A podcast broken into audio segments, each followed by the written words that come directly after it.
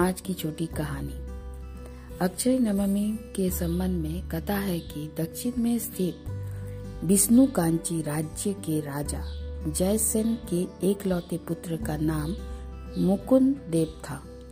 एक बार राजा मुकुंद देव जंगल में शिकार खेलने गए। तभी उनकी नज़र व्यापारी कनकाधिप की पुत्री किशोरी के अति सुंदर पर पड़ी। वे उस पर मोहित हो गए। मुकुंद देव ने उससे विवाह करने की इच्छा प्रकट की। इस पर किशोरी ने कहा कि मेरे भाग्य में पति का सुख लिखा ही नहीं है। राज्य राज्य के ज्योतिषी ने कहा है कि मेरे विवाह मंडप में बिजली गिरने से मेरे पति की तत्काल मृत्यु हो जाएगी। परंतु मुकुंद देव अपने प्रस्ताव पर अडिग थे। उन्होंने उनकी कोई बात नहीं मानी।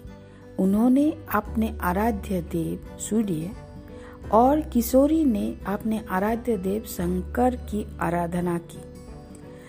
भगवान शंकर ने किशोरी से भी सूर्य की आराधना करने को कहा।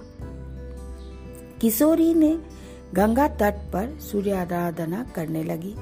तभी बिलोपी नामक दैत्य किशोरी पर झपटा तो सूर्यदेव ने उसे तत्काल भस्म कर दिया।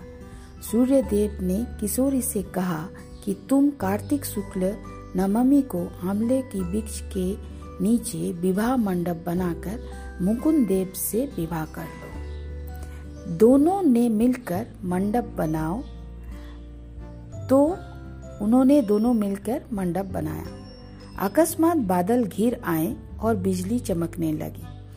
भंवरे पड़ गए तो आकाश से बिजली मंडप की ओर गिरने लगी। लेकिन आमले की वृक्ष ने उसे रोक लिया। इस कहानी के कारण आमले की वृक्ष की पूजा होने लगी। हालाँकि आंवला का वृक्ष औषधि गुणों से परिपूर्ण होता है।